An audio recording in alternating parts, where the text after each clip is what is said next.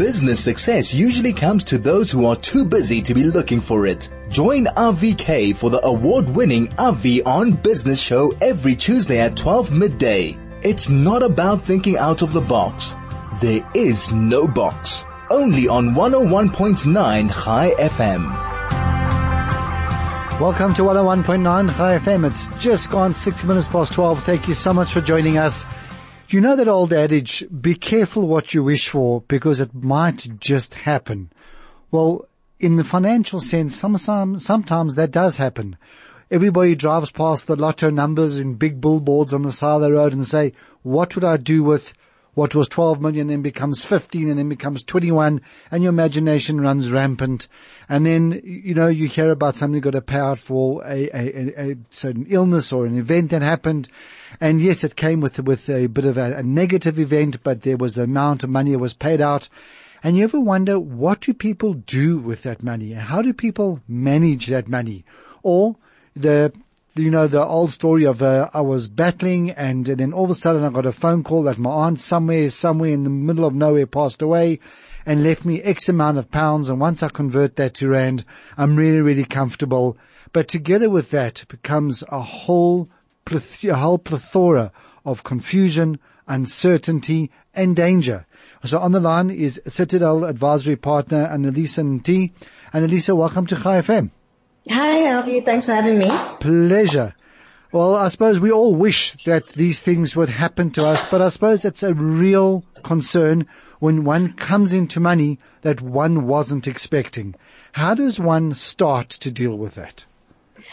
I think the best way to start is just to take a step back. So I, I know there's, we always have an amount to say this amount would solve all of my problems, but you need to just take a step back and just think about it clearly for a minute because when you do come into such a big amount, your mind just rushes off into different directions and you don't want to make choices that you can't reverse in the future. You know, it's such a common story, unfortunately, in South Africa. When you talk about lottery winners, there's lots of stories of what happened with them. But um, on the other hand, there are some people, or there's a particular sporting event, boxing, where people have really bashed their brains out, so to speak, to earn the money, mm. and yet many of them die in poverty.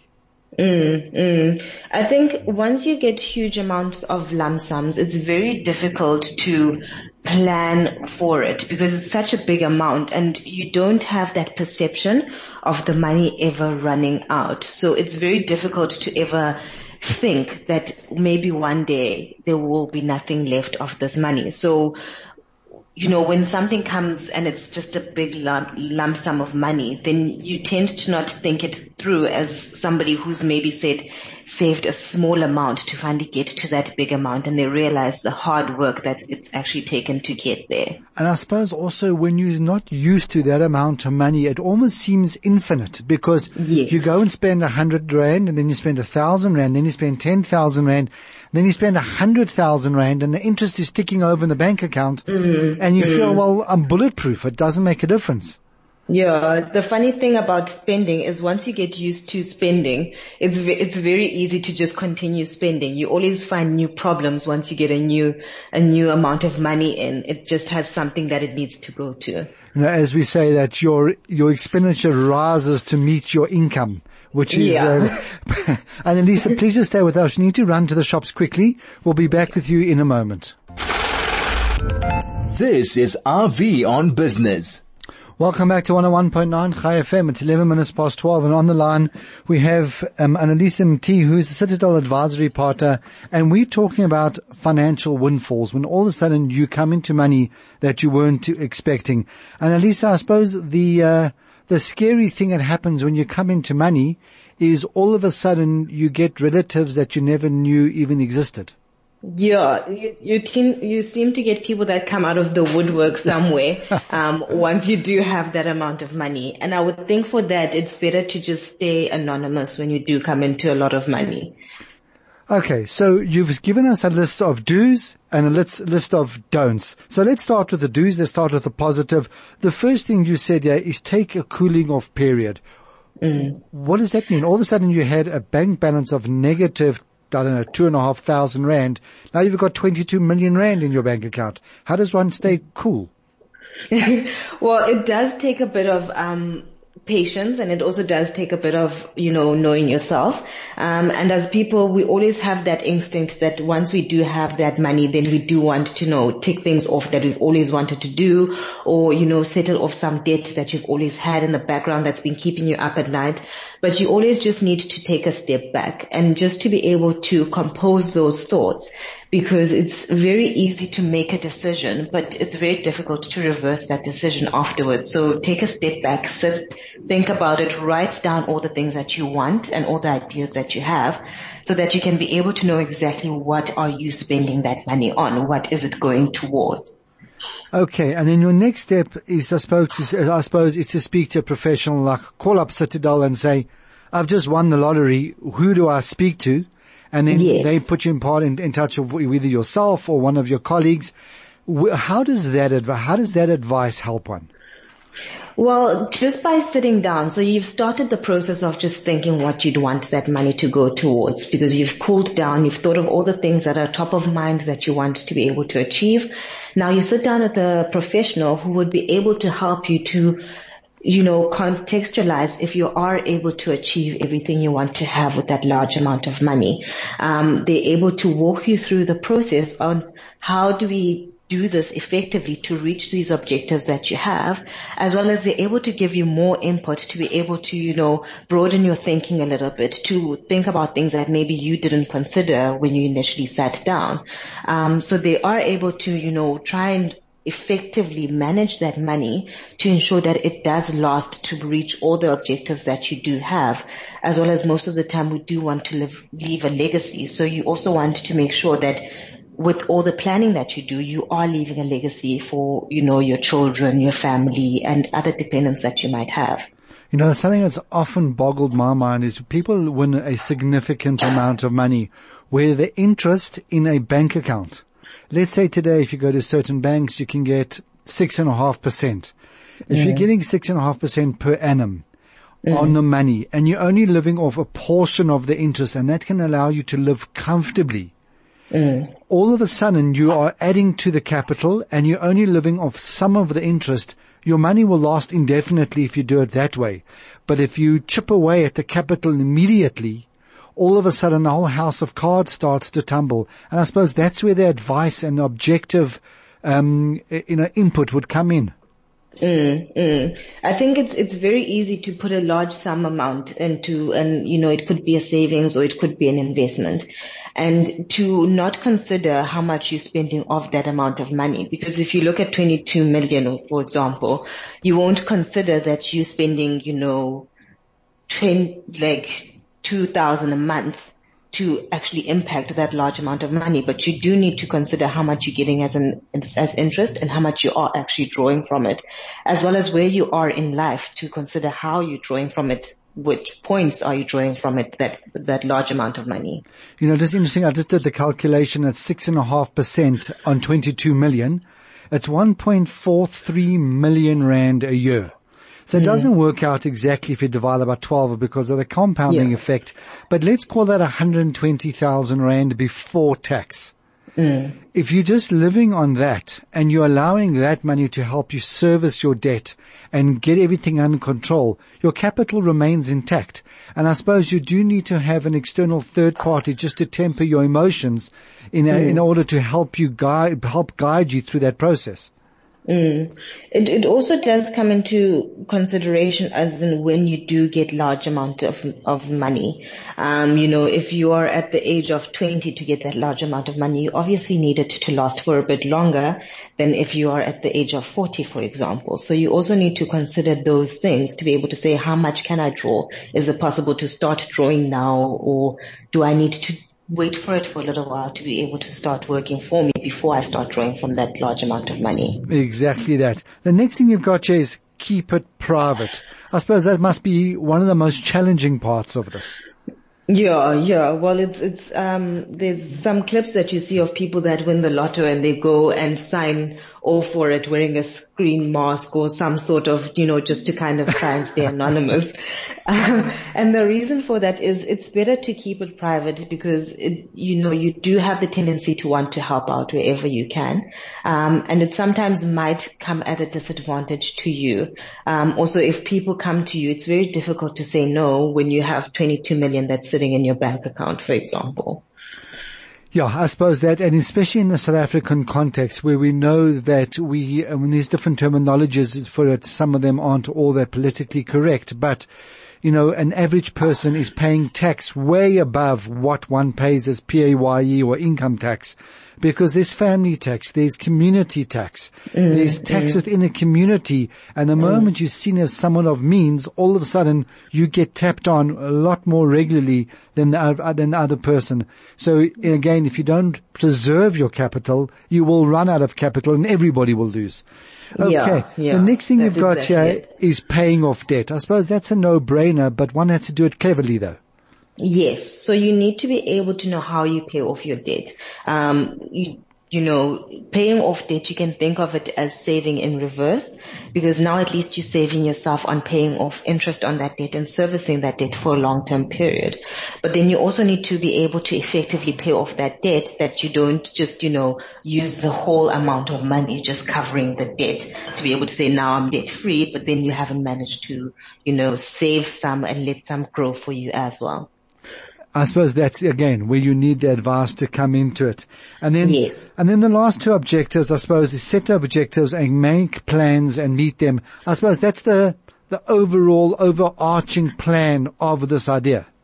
Yes, yeah. So, you know, like I mentioned in the beginning, in the cooling off period, you've set out your objectives and what you want to be able to achieve. Um, you've also met with somebody and they've been able to make you think of different things to be able to say, what if we do this at this stage and how that all plays in, into setting up your plan. So now that you've, you know, you've had those conversations as well as you've thought about them, now you set those objectives and you put the work in for you to be able to say, now this is how we're going to reach these um, objectives. And that's where you walk along with your financial planner, your financial advisor, and they take you through those steps to when you reach those objectives, you know, you can kind of say, well, we've ticked this off. You don't have to tick it all off at the same time. Absolutely. And again, you've got the framework which gives you the security. And yes. lastly, um, you've put here, allow for some short-term gratification. Have some fun with the money. Ultimately, yes. you've just got it and enjoy it, but within reason. Yes, yeah. So nobody will tell you to not enjoy some of the money that you have, as well as, you know, if you were living maybe from paycheck to paycheck, now you at least have, you know, some sort of thing that you can gratify yourself, which you can, you know, take a trip, um, buy a car, you know, just small things that you can at least say that you've done this, you've had that instant gratification and now you can carry on with, you know, the savings and the investing and the putting your objectives into, um, into effect. Fantastic. I think we've spoken about w- what we need to do now is take a quick break. When we come back, let's talk about the other sides, the don'ts, but let's take a quick break. We'll be back with you in a moment. This is Avi on Business. Welcome back to 101.9 Chai FM. Avi on Business. It's great to have you with us. What we are talking about is what to do and what not to do with the financial windfall. And on the line, we have a Citadel advisory partner, Anelisa T. Anelisa, are you still with us? Yes, I'm still here. Great. Right. Now we've spoken about what to do. We've taken the shell shock person. Let's use the positive and who's someone who's won the lottery and we told them what they need to do. And now we're going to tell them what not to do. So the first thing is don't gloat or boast. Yeah, it's quite easy, I suppose. Yeah, I think that kind of goes back to our previous um, point to try and say stay anonymous. So once you gloat and you boast, then you you can't stay anonymous after that point.